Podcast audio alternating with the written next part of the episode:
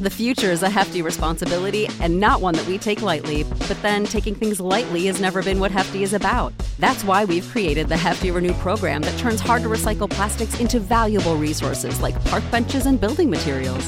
To participate, simply fill up an orange Hefty Renew bag with accepted items, tie it up, and drop it in with your regular recycling. That's it, it's that easy. It's time to rethink recycling with Renew. Particular valued resources may vary by geography. More info available at heftyrenew.com. When you need mealtime inspiration, it's worth shopping Kroger, where you'll find over 30,000 mouthwatering choices that excite your inner foodie. And no matter what tasty choice you make, you'll enjoy our everyday low prices, plus extra ways to save, like digital coupons worth over $600 each week. You can also save up to $1 off per gallon at the pump with fuel points. More savings and more inspiring flavors make shopping Kroger worth it every time. Kroger, fresh for everyone. Fuel restrictions apply. Welcome on into the Baseball Insiders on this beautiful Monday. I am Adam Weinrib, joined as always by FanSided's MLB insider Robert Murray to talk about Shohei Ohtani's relationship with New Balance CEO Jim Davis and Chaim Bloom's dismissal. But first and foremost, we have a special guest with us today, Fabian Ardaya of The Athletic, who covers the Los Angeles Dodgers, who are careening towards a pretty exciting postseason, even though the Atlanta Braves are in the way is here with us today. Uh, Fabian, how you doing, man? Thanks for joining us. I'm good. Thanks for having me. How are you guys doing? Uh, Robert, how are you doing? I'm great. I'm here with Mr. Adam Weiner, but also Fabian Ardaya, who just so happens to be my best friend. So, you know, it's going to be a good show when that happens. Sources say. So, yeah, sources tell the athletic over there. We, we love to hear it. Well, there you go. It's always a good show when it starts with everybody just saying hello to each other. And uh, we're to get into it uh, quickly right off the top. We've got some good uh, good questions locked and loaded. Reminder this episode is sponsored by DraftKings. MLB fans, if you have not yet signed up for DraftKings, if you're a new user, you can receive $150 in bonus bets instantly after following just three steps. Create an account with us, deposit, then wager $5 or more on any sport. Whether your first wager wins or loses, you will still receive the $150 in bonus bets. All you have to do is use the code Baseball Insider at signup. The best part is using that code Baseball Insider gets you the bonus and supports the podcast. If you're considering signing up for DraftKings, definitely use that code Baseball Insider to maximize our first bets. This offer is available for new customers who are 21 plus, physically present, legal gambling states. Please remember to always gamble responsibly. Check the episode description for the full terms of the offer and join us on the Baseball Insiders Discord if you're not already there, if you want to chat with Robert and I between shows, if you have questions, if you want to participate in interviews like this one with Fabian Ardaya, uh, please join us there. All you have to do is become a YouTube member. Great. Now that all that housekeeping is out of the way, let's talk Turkey. Let's talk Los Angeles Dodgers. And let's talk Shohei Ohtani's market a little bit first because Fabian, we sort of been joking on this show that every episode come mid November is going to be the Shohei Ohtani episode. But when we have someone embedded with the Dodgers, we at least have to talk about it a little bit. Uh, his market has begun to expand a bit, especially in the wake of the UCL injury news. Uh, but from a Dodgers perspective, what is your current read on their optimism, pessimism about where they fit in that growing market? I mean, I think they know that they're going to be involved. I think they've sort of been chasing him since the time he was in high school. Obviously, that goes back uh, different regimes, different front offices, um, but they've had their eye on him for quite some time, and they recognize the talent he is. They know very well. They position themselves to be able to spend this winter partially so they can go attack the top end of the market, and he is the top end of the market. Obviously, uh, we don't know what Shohei Ohtani's interests are. We don't know what he's looking for in free agency. So that sort of is the biggest uh, sort of hurdle in every, any sort of optimism you can sort of have in any team's pursuit of him. But obviously they recognize how good of a player he is. They have the resources and they have the infrastructure to have a winner around him. It's just a matter of if they're if his interests sort of align with what the Dodgers want to do and sort of how aggressively the Dodgers pursue that, just considering some of the other stuff they have to address this winter. Yeah, and and Fobs is like the thing that I had heard going into this year was that the Dodgers they coveted Ohtani, but like, do you think the UCL injury impacts things at all for them? I don't think it necessarily sort of detracts from any interest they have, but it's certainly another factor to consider if, when you look at the rest of this rotation. Because the rest of this rotation for next year, it's a lot of guys who are rookies for this year and Walker Buehler entering walk, entering opening day next year. Clayton Kershaw's a free agent. Uh, obviously, we don't know what the future holds for Julio Urias, but he's on paid administrative leave. He's also a free agent at year's end, so it's not like they're going to bring him back anyways. Uh, Lance Lynn obviously has a club option for next year for 18 million. It, I don't know how likely it is they pick that up, uh, but obviously it's another factor to consider. And other than that, it's just a bunch of rookies and Walker Buehler, who's coming off his second Tommy John surgery because we don't know what Dustin May is going to look like next year when he comes back around midseason. If that's the optimistic uh, return date, and then Tony Gonsolin's out for next year because of Tommy John. So it's a lot of hurdles for the Dodgers pitching wise. They probably have to address that in some way this free agency. And Shohei Ohtani not being able to pitch next year obviously would hurt that. Oh, for sure. And, and you you mentioned you mentioned this pitching staff, Fobs. They obviously can't address it like the rest of this year. Mm-hmm. How do you think, or do you think they're going to be able to get that or use that rotation to get past the Braves or the other NL contenders, or is that going to be like a big issue for them in the postseason? You think? It's definitely something we have to wait and see, and it's a huge hurdle. Like they definitely don't have the established pieces like the Braves do. They don't have Spencer Strider, Max Fried, Charlie Morton. They could just throw out there. Um, and even then, they'll have like Kyle Wright and guys like that. They can just throw at the problem and sort of make a game four matchup even more tricky. But like, they have Bobby Miller, uh, Clayton Kershaw is probably going to be in the postseason rotation, even though he sort of said this week that he doesn't feel like he's locked up his spot yet. We'll see what Lance Lynn looks like, but I don't think any of these guys can be used as traditional starters in, in October. Like we're going to have a lot of guys used for bulk innings, three, four inning appearances, one time through the order. We're going to see a lot of that. I think we're going to see a lot of these young guys, whether it be like an Emmett Sheehan, maybe a Gavin Stone can earn his way onto the postseason roster, Ryan Pepiot, guys with intriguing stuff who haven't quite put it all together as full fledged starters, but maybe if you give them one time through the order, uh, and these guys haven't seen them, it can sort of help them get by over a five game series, I can sort of see it. Uh, over a seven game series against a team as good the Brave as the Braves, it's definitely a major hurdle, and they're gonna have to really rely on this offense to get going for them to even make that a series if they get that far. It's a big time October for members of the Ryan Yarbrough fan club. Uh, you're gonna have a lot of uh, a lot of watch Yarbrough related watch parties uh, are gonna really crop up all around the country. Um, but uh, keeping that in mind this team is where they are uh, because of Mookie Betts, because of Freddie Freeman, of course. But there are a lot of names that I think nationally aren't getting a lot of shine because people just sort of look up and go, "Oh, Dodgers won the West again." Like that makes sense. Um, but a lot of underrated players have contributed in a major way to this team having sort of a stunning degree of success this year. Which players would you sort of highlight if someone asked, like, all right, how did we get? I'm looking at the rotation. It's all rookies. Like, how did we get here? Who stands out to you? I think if you switch over to the offensive side, like Jason Heyward's like the telltale sort of one. Like it's like, oh, the Dodgers did it again type thing. Because I mean, he they brought him in on a minor league deal, and he's having the best OPS of his career right now. And obviously, part of it's just because of how he's used. Like he is almost exclusively facing right-handed pitching, and that's worked. They've done some stuff with his swing that's worked. Uh, and it's a very clear cut role, and he does it really well. I think that's sort of what the Dodgers' offense has mostly looked like outside of their top five or six hitters. It's a lot of platooning, a lot of trying to find the right matchups. And that's sort of what October is going to look like for them. But it's going to be a lot of, all right, if you bring in the lefty midway through the game, we're going to line change, put Chris Taylor, Kike Hernandez, Amed Rosario in the game. And then you can sort of have your lineup where against righties, where you have Mookie Betts at second base and you have all left handed hitters in the outfield between David Peralta, Jason Heyward, and James Outman. So I think the ability to have that kind of matchups, it's, it's a little bit different from last year's team. Obviously, last year's team was a juggernaut, uh, and you sort of had like there's seven or eight guys that you kind of penciled in every single day.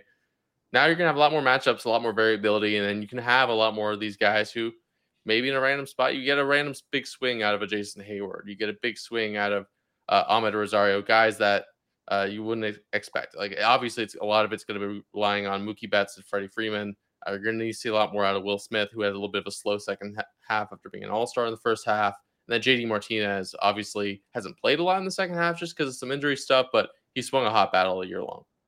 Yeah, it's crazy too. I remember when the Dodgers signed Jason Heyward in the offseason, I tweeted it. I had so many different people just clowning the signing. And you always got to wonder with the Dodgers, what do they know? What do they see? What can they do with the guy? I think with Heyward, that's like the perfect example of that. Um, but like um, switching gears for a second, Fobs, you wrote a story the other day in the Athletic that I thought was pretty interesting. And you talked to Clayton Kershaw.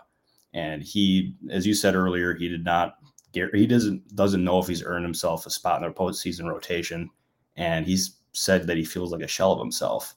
I'm wondering, what do you think that means for him after this season? Like, do you think like he could end up being done, or what do you think here? I think he has to take some time, obviously, after the season ends to evaluate things, see where he's at health wise. I think the biggest thing that sort of was underlying behind his comments was like not feeling like he is 100% physically.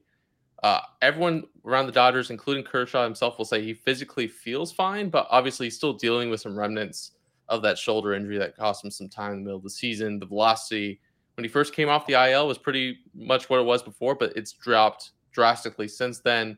Uh, he hasn't thrown a pitch above 90 miles an hour in his last two starts.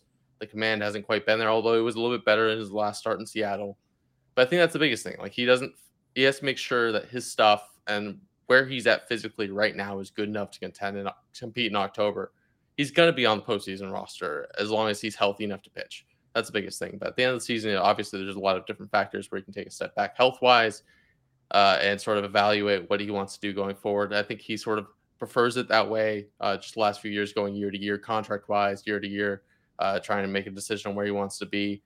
Um, but yeah, I mean that's the biggest thing. He he sort of said it himself. Like health doesn't really matter at this point. Performance does, and he's sort of just going with what he's got at this point. Yeah, the the last couple years, the discourse was sort of. Uh, you know, turned from as he took all these one-year contracts turn from like Clayton Kershaw Dodger for life to like Clayton Kershaw Dodger or Ranger. You know, maybe he's looking hometown. Now it does kind of feel like he has some difficult decisions to make at the end of the season. Uh, gut feeling, just as it stands, do you think there is any chance he pitches for another major league team, or is it kind of he'll keep riding it out, see where he is health wise, and decide whether or not he wants to come back to LA? I mean, I think there is obviously a chance. Like if you sort of look at it, like I wrote about this summer, like he has a great relationship with Chris Young, and I think it goes beyond baseball. I think it goes. Everyone sort of will tie that. It's like, oh, that's why he's going to sign in Texas. That he wouldn't be the reason why he signs in Texas. It would be sort of an added bonus, uh, just being able to be alongside someone who was an off-season catch partner or someone who has a good relationship with. But at the end of the day, I think no matter what, LA is going to get the first call. So I think if he comes back next year, I would be surprised if it's not in a Dodger uniform. Yeah, so Fobs, I'll end this on a on a very random note, um, but I, I got to ask, what is it like being my friend and also spending spring training together when we were teammates at the Athletic? I know we got a lot of stories there, so feel free to feel feel free to share. I guess. I mean, it's an experience, that's for sure. you realize uh, how sheltered uh, you are very quickly when I have to show you an avocado for the first time when you're in your mid twenties. Like but it's a, it's a positive experience. It's an experience, but it's a positive experience. You know, I'll, I'll take that. I was I'm I'm glad. Well, I was wondering if you're going to mention our grocery trip. Uh, yeah. Oh well, that's just yeah. yeah, that was bad. Yeah. Uh, so I'll I'll tell the story here, I guess. Okay. Um, we were we went grocery shopping when we first went into the Airbnb um, that we were staying at for spring training, and and I was wearing shorts that were relatively loose. And as we were carrying groceries in, we got in the kitchen, and my my shorts may have fallen to my ankles.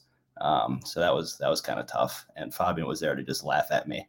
And well, uh, I thought you were joking when you first said that it was going to happen. So I just I just didn't believe it. And then yeah, well, it happened, and I was. What happened?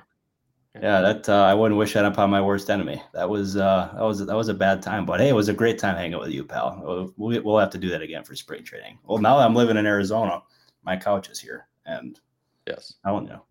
I, I do owe you one though for being the one to wake me up the morning that uh, Mike Trout signed his contract extension. Uh, oh, being dude, uh, Angels beat writer for on my second year on the beat, that was certainly a stressful morning, but I probably yeah. would have slept through it if you hadn't woke me up. So thank you.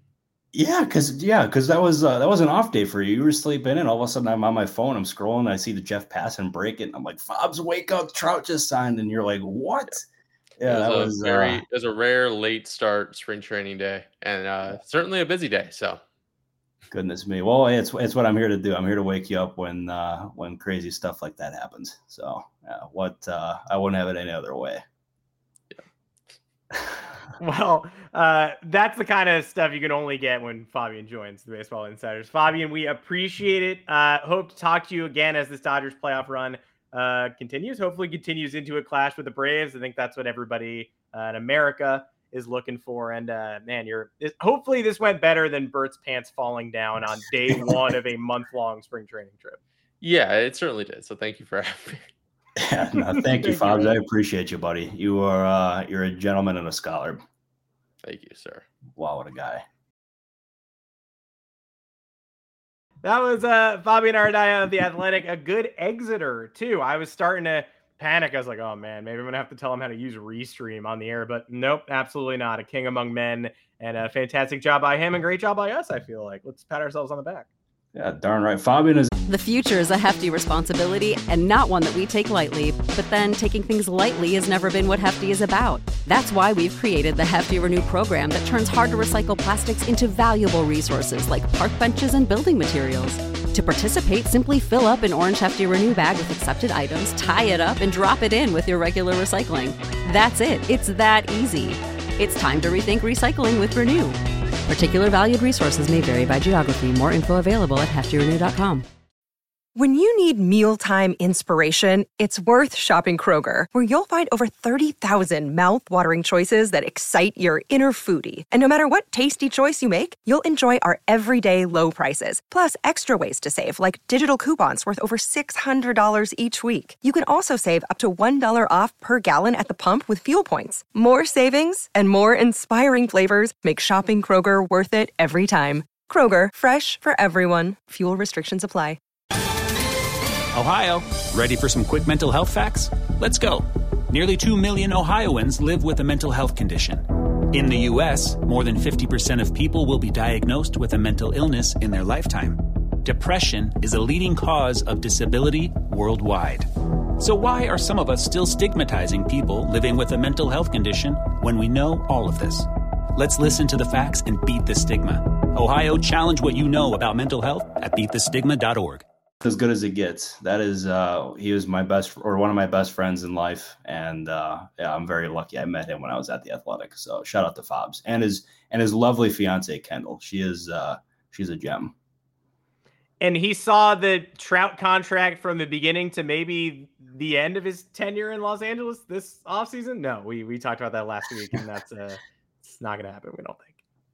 I don't, I don't, I don't, I don't think so. I would, I would, I think there's a better shot that I date Taylor Swift than that happens. Um, but you said it on this show that the Taylor Swift thing enough that like I wonder if it's beginning to filter back to her camp. That's what you know. Travis Kelce just like shot his shot, and it it may or may not have worked. So well, I don't know. Manifestation is a real thing when it yeah, comes she's to got, She's got her choice between Travis Kelce and Bert. So um, yeah, Taylor Swift, the choice is yours.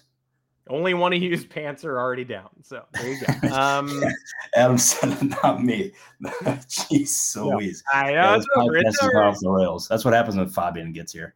Well, speaking of getting caught with your pants down, Chaim Bloom and the Boston Red Sox. Uh, this tenure, I, I, look, I don't know, and I think we could have a we could do like seven hours on Chaim Bloom. A very complex executive for sure. Uh, you watched. Uh, he was fired last week during a otherwise meaningless four game set against the New York Yankees at Fenway Park. Odd timing. I certainly had to check and see if it was a parody pass. I was like, why did I set up a Twitter notification for a Jeff Passan parody account? Uh, nope, they actually just did this with like 15 games to go for whatever reason. I am split on Bloom. I think ownership obviously it, it, would appear dictated the Mookie Betts situation a little bit, but they didn't necessarily dictate the return, which has been a an eternal sticking point there. I don't uh I, I think he has rebuilt the farm system effectively. I think some of his maneuvers at the margins have also been quite effective. Kyle Schwarber helped propel the 2021 Red Sox to a surprise ALCS berth. But then he kind of tore that team down. And I think at the end of the day, I think there might have been a bright future for Bloom. I don't think you could write him off as a leader or a top executive, but he did take a team that stumbled into victory in 2021 and then decide to reset it, get rid of Hunter Renfroe, go back into bridge year mode. And for me, this deadline, keeping James Paxton, keeping every asset, may have sealed his fate, especially because the hammer came down with the season still in progress. But I'm very curious to hear your thoughts on this one because somebody could easily talk me into he needed three more years and 2023 was close to the manifestation of his plan. Someone could also talk me into he bungled the Mookie Betts trade the most important move in recent franchise history post Babe Ruth and set them on a course where the best they could hope for was kind of being stuck in the mud. So I could be sold a bill of goods either way. Yeah, I, I, so there's a bunch of different thoughts that I have on this, and I, I get the Red Sox's decision to fire Chaim Bloom. Um, like, is he a good executive? Yes. Is he? I, I don't necessarily know if he's a good or if he's the ideal person for a chief baseball officer role. And I say that like I think he's a really good GM, but something that um, something that I've heard from different teams or different agents is that he's got he's he's indecisive and he's a little hesitant to pull the trigger on a bunch of different moves and he's also hesitant to go in one certain direction. And we've seen that at the trade deadline um, where they've basically stood pat or they just been they've sold a little bit and then they've also added a little bit too. And they did not just commit to one sort of direction. And that's frustrated a lot of people that they've worked with. Um, but that being said i think bloom he's a very very talented executive. And i think the ideal role for him might have been the setup that he had in tampa bay uh, where he was working alongside Erik Neander and uh, he, they had two voices there and and he's he didn't have to be like the lead guy making the decisions. And I think that could end up being something that intrigues him going forward because he will he will he will certainly get another job. Um, I think his resume certainly warrants that, but um, he was also dealt a really tough hand in Boston too. Like he was basically given orders to trade Mookie Betts if they couldn't get an extension, which obviously they didn't get an extension done there. They traded him. They had to move a bunch of different guys off the payroll to clear payroll space, and he he executed that. But the, they ultimately did not get to a point of contention that ownership wanted, and I don't necessarily know if that's fair. Just because they like for years earlier, like in the last decade or so, they ranked in the top three uh, in payroll, and now they rank closer to 10th, like 10th to 15th in that range. Um, so they've cut payroll and expected them to still stay in contention. So um, like that's a long-winded way of saying that Bloom is a talented executive. Uh, he was dealt a tough hand, but he's also a flawed executive. And I think in Boston he learned a lot, and he can take that into a different space or a different team, uh, and hopefully in a better situation where he's got another guy to work alongside with uh, that can make him better. Yeah, the, the Passan tweet hammers that home. A lot of Red Sox fans want to take victory laps on the farm system rankings and going from 18th to top 10 and, and that's that's all well and good great but at a certain point you do have to use that farm system to fuel a contender you have to pick and choose the players who you believe have long-term futures in boston and use some of the rest to help build up the big league roster. And it seems like maybe they didn't trust bloom to be decisive enough to take that next step. Additionally fans might view it as a point of pride winning without a high payroll. But as Jeff Passan pointed out, the four Red Sox World Series titles, the Red Sox ranked second, second, third, and first in Major League Baseball in payroll this year, 11th, and they keep ducking under that CBT threshold by instruction of ownership, presumably. I don't think you get under that threshold by accident.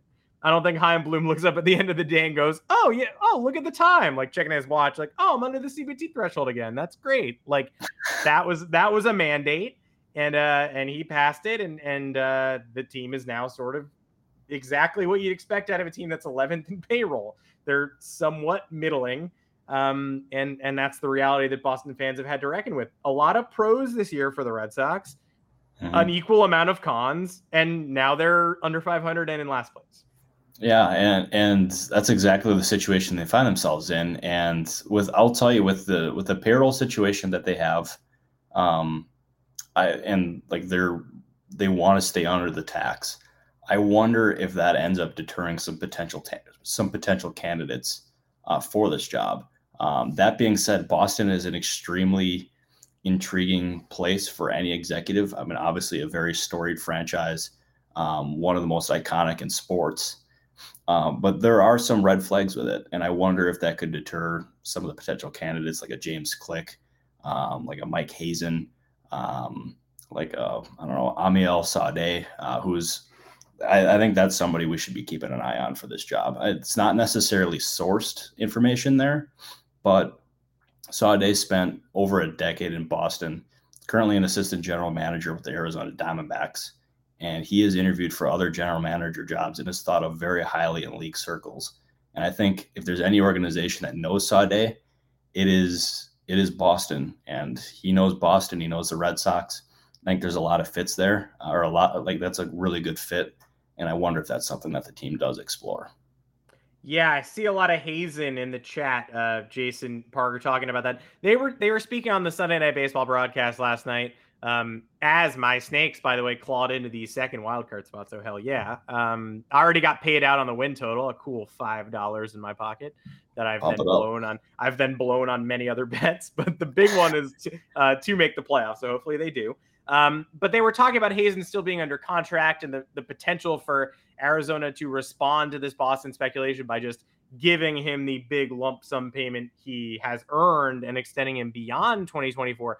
What are the mechanics of Boston pursuing Mike Hazen at this point? Because as I understood it, he is still under contract through next year.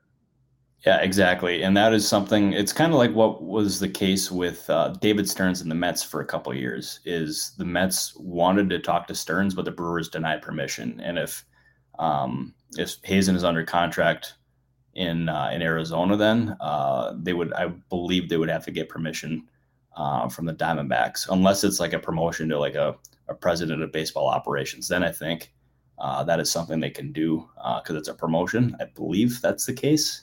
Um, that sounds right, doesn't it, Adam? Yeah. Yeah, and um, I, I I did talk to somebody close to Mike Hazen about this the other day and just thought or asked if it was a possibility. That person thought it was unlikely. Um, didn't rule it out, but I think it's more unlikely than anything because he, he also he really likes it in Arizona too. It is beyond crazy to me, you know, the mechanics of, of the Bloom. So you could debate Bloom until the cows come home, but the fact that he is, since the Red Sox broke the curse, he is the only Red Sox lead executive who will not win a World Series during his tenure. And he was sort of touted as the one who was like the long term solution. Like, ah, okay, we've been through the fire since Theo Epstein. We churned through Cherington and Dombrowski, uh, Dombrowski it all over the place. And deserves more credit for winning 108 games and the World Series and making the playoffs three years in a row. And the last thing I say on my deathbed might be Dave Dombrowski was a good executive in Boston, not bad based on all the Red Sox fans I've seen on Twitter who are like, Bloom was he had to dig out of Dombrowski's hole. It's like the hole that won 108 games in the World Series. Yeah, that's a a solid a solid hole. Um, oh, it's yeah. true he overloaded the payroll, but he did the damn job. And and now somehow Bloom, the long term solution, is the only one who's going to walk away from that gig without a ring. No, exactly, and it's it's crazy. And I'll, I'll also I'm going to answer uh, Michael's question here about the possibility of AJ Preller being let go. I'm going to keep this short and sweet. Um, I don't expect Preller to go. Um, and like, I, I, think ownership really likes Preller and they're loyal to him. And I think he stays. Nothing, I don't think anything is official with Bob Melvin. I don't expect him to return though. I think that is going to be a managerial opening this winter. I'll, that's one to keep an eye on. Any uh any other managerial openings in your in your hip pocket? I, I feel like we're I'm so locked in on the races that I haven't thought about the offseason, but there there have to be some like Marmol's coming back. Yep. I think I think Boone is probably coming back. I, I, wonder where the other high profile names come from. I think the other job that's going to open is Milwaukee. Um, I, I think the Counsell's not going to get fired. They really like him. Like they, that's somebody that obviously they never fire him. Um, I, I, I don't think he's going to be back. That is my gut feeling entering what is it September 18th is that Counsell will not be back in Milwaukee. Well, there it is. Um, yeah, Jake uh, Jake O'Donnell in the comments. I, I don't want to get into Red Sox fandom semantics. I, I know that Chaim Bloom did not. I know that Dave Dombrowski was not fired directly after the 2018 World Series. I know he did some offseason contract damage and a little bit of fan service right? Who didn't want Nathan Eovaldi back at that price after his heroic postseason? Uh, you know, there is there is that disease of trying to bring back everyone who just rode the duck boat parade, et cetera. And I, I get that it wasn't the best offseason for Dave Dombrowski. I just think uh, Red Sox fans who have already put 2016, 17, and 18 in the rearview mirror and said, "Ugh, I can't believe Dombrowski torched us." Uh, there are a lot of good times there too. Yeah, and all wait, were you talking Eovaldi from this this past off season? No, I, I, was thinking like after the 18 playoffs when they traded for him and brought him back at gotcha. that sort of high price, and and eventually, you know, the, the Eovaldi thing happens and he gets injured routinely. Um, this offseason too, I mean, you certainly could have made the argument he should have been re-signed by Bloom. Yeah, I will. There's more to that story from this past offseason. I, I can't get into those details, but there is much more to that story. Um, I'll leave it at that. Yeah. Well, there you go. I, I, I also think uh, lumped in with this is kind of the idea that like Xander Bogaerts is on a disaster contract, and and that's not a negative in Bloom's column. Uh, I mean, he he is on a crazy contract that lasts through 2033. No one is disputing that. I think somehow lost in that discussion is the fact that he he is still a good player having a good season. 115 OPS plus, nearly four B WAR, and uh, mm-hmm. 15 bombs and and a 276 average. It's a very typical Bogaerts year. Uh, that if Bloom had managed to maybe get him on the six or seven year extension the offseason prior, you would still be lording this as the Red Sox have their captain. He's a solid shortstop and probably will be for the duration of the deal. It, it's not exactly a win for Bloom that he no longer has Bogaerts on the roster. It's a win for Bloom that he didn't outbid the Padres, but that's kind of the bare minimum there. Yeah, because the Padres they they outbid the Red Sox by like a hundred million for Bogaerts. Yeah. Like that was I remember see, like I was next to Heyman um when when when he broke that. It was Heyman and I were hanging out in the lobby of the winter meetings, and uh, I remember the, the details being told to him, and I looked at him like that that no that, that, that seemed like I thought he was I thought it was like a somebody was misspeaking. Um, no, they weren't misspeaking. That was that was wild. Um, Padres wanted Bogaerts, they got him, but man, did they outbid the Red Sox for him? Holy smokes! The comment section is definitely buzzing about what this means for the offseason. And that ties into, you know, has ownership decided they want to spend again and don't trust Bloom? Or is ownership just being reactive? Uh, this does tie into Peter Gammons talking about Shohei Ohtani loving the New Balance CEO, Jim Davis, and being interested in Boston. Um, look, I hear the Red Sox fan arguments. They don't want a DH. They don't want someone who can't pitch until 2025. But if there's a kernel of truth to this, Boston has to investigate to the fullest extent of the Ohtani market.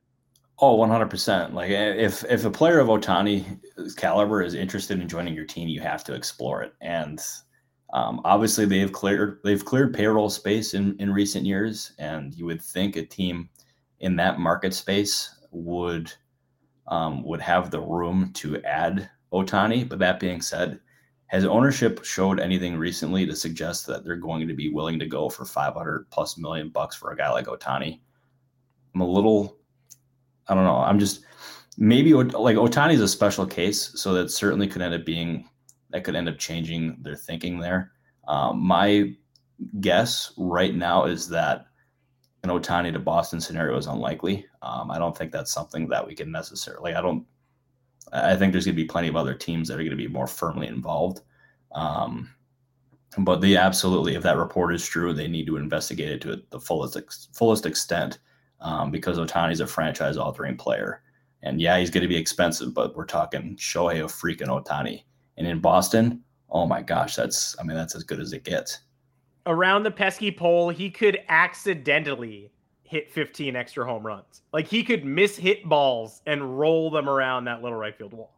Oh, absolutely. One, 100%. By the way, there's, we're getting questions in the chat here uh, yeah. about the possibility of Theo Epstein going back to Boston.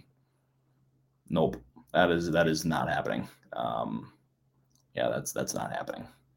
That's one of the funny ones where like Sam Kennedy, it was one of the first things he said. He was like, I hear the Theo stuff. Nope but that is not going to stop everybody from still saying the Theo stuff because uh, people spot. I think people spotted him in Boston a couple weeks ago. You're going to see a lot of the. Uh, you ever see that meme whenever uh, someone is a Red Sox or, or, Patriots or Celtics rumor, and they say they were spotted at Logan Airport? It's that picture of the guy with the dreads. I think you're going to see Theo Epstein in that picture a couple times this offseason.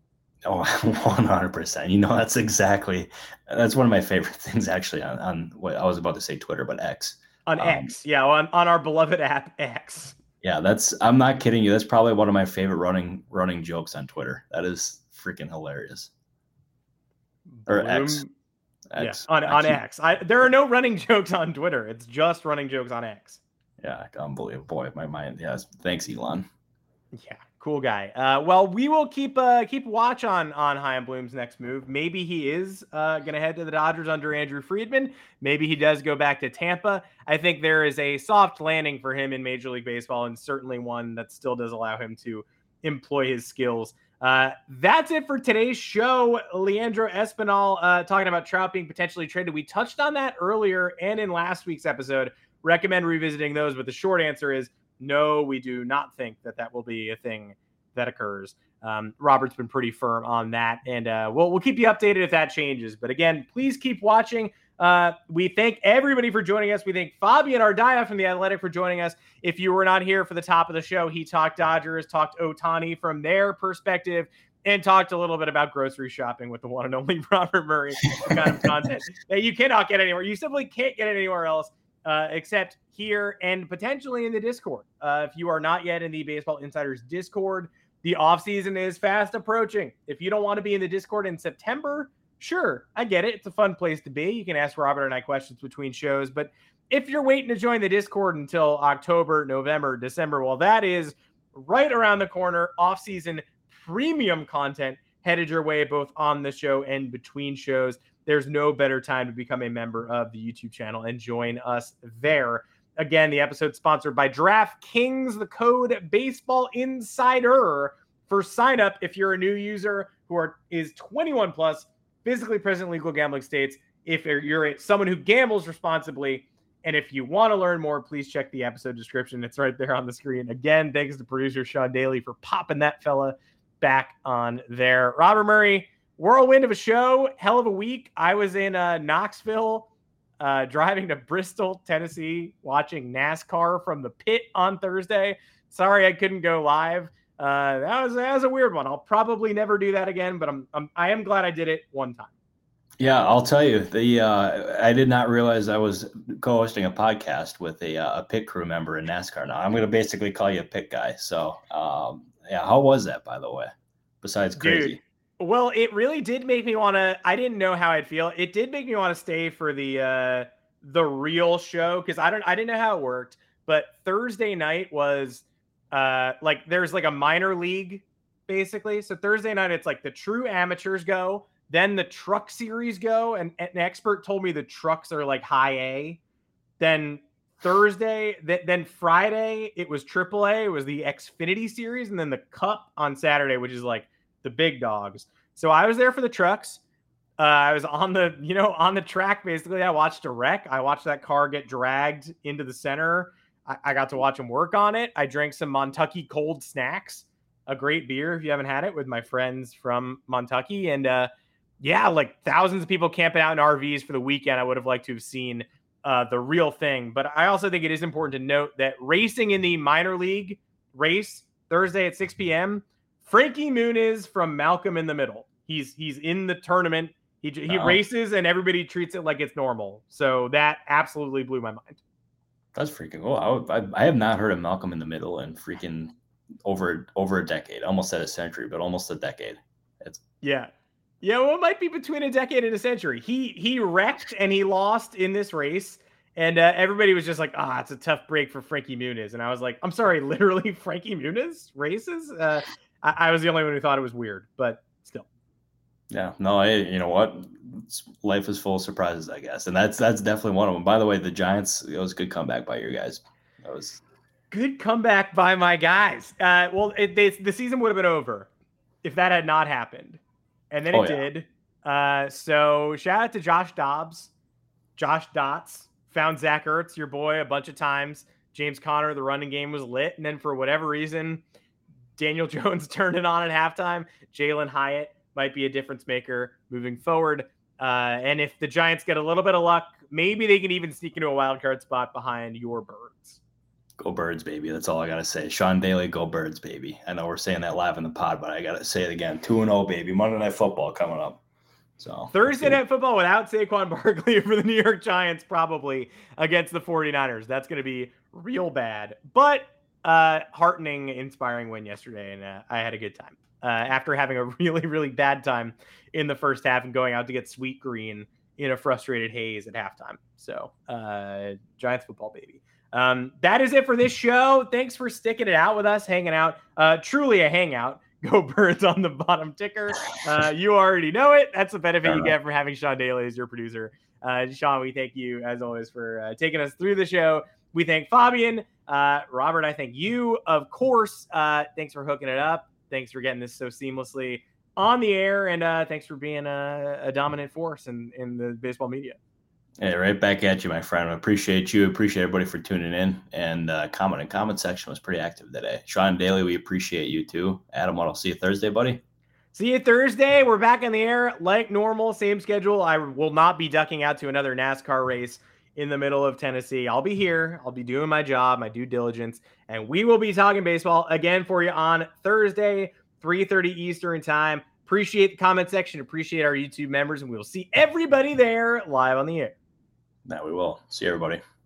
When you need mealtime inspiration, it's worth shopping Kroger, where you'll find over 30,000 mouthwatering choices that excite your inner foodie. And no matter what tasty choice you make, you'll enjoy our everyday low prices, plus extra ways to save, like digital coupons worth over $600 each week. You can also save up to $1 off per gallon at the pump with fuel points. More savings and more inspiring flavors make shopping Kroger worth it every time. Kroger, fresh for everyone. Fuel restrictions apply.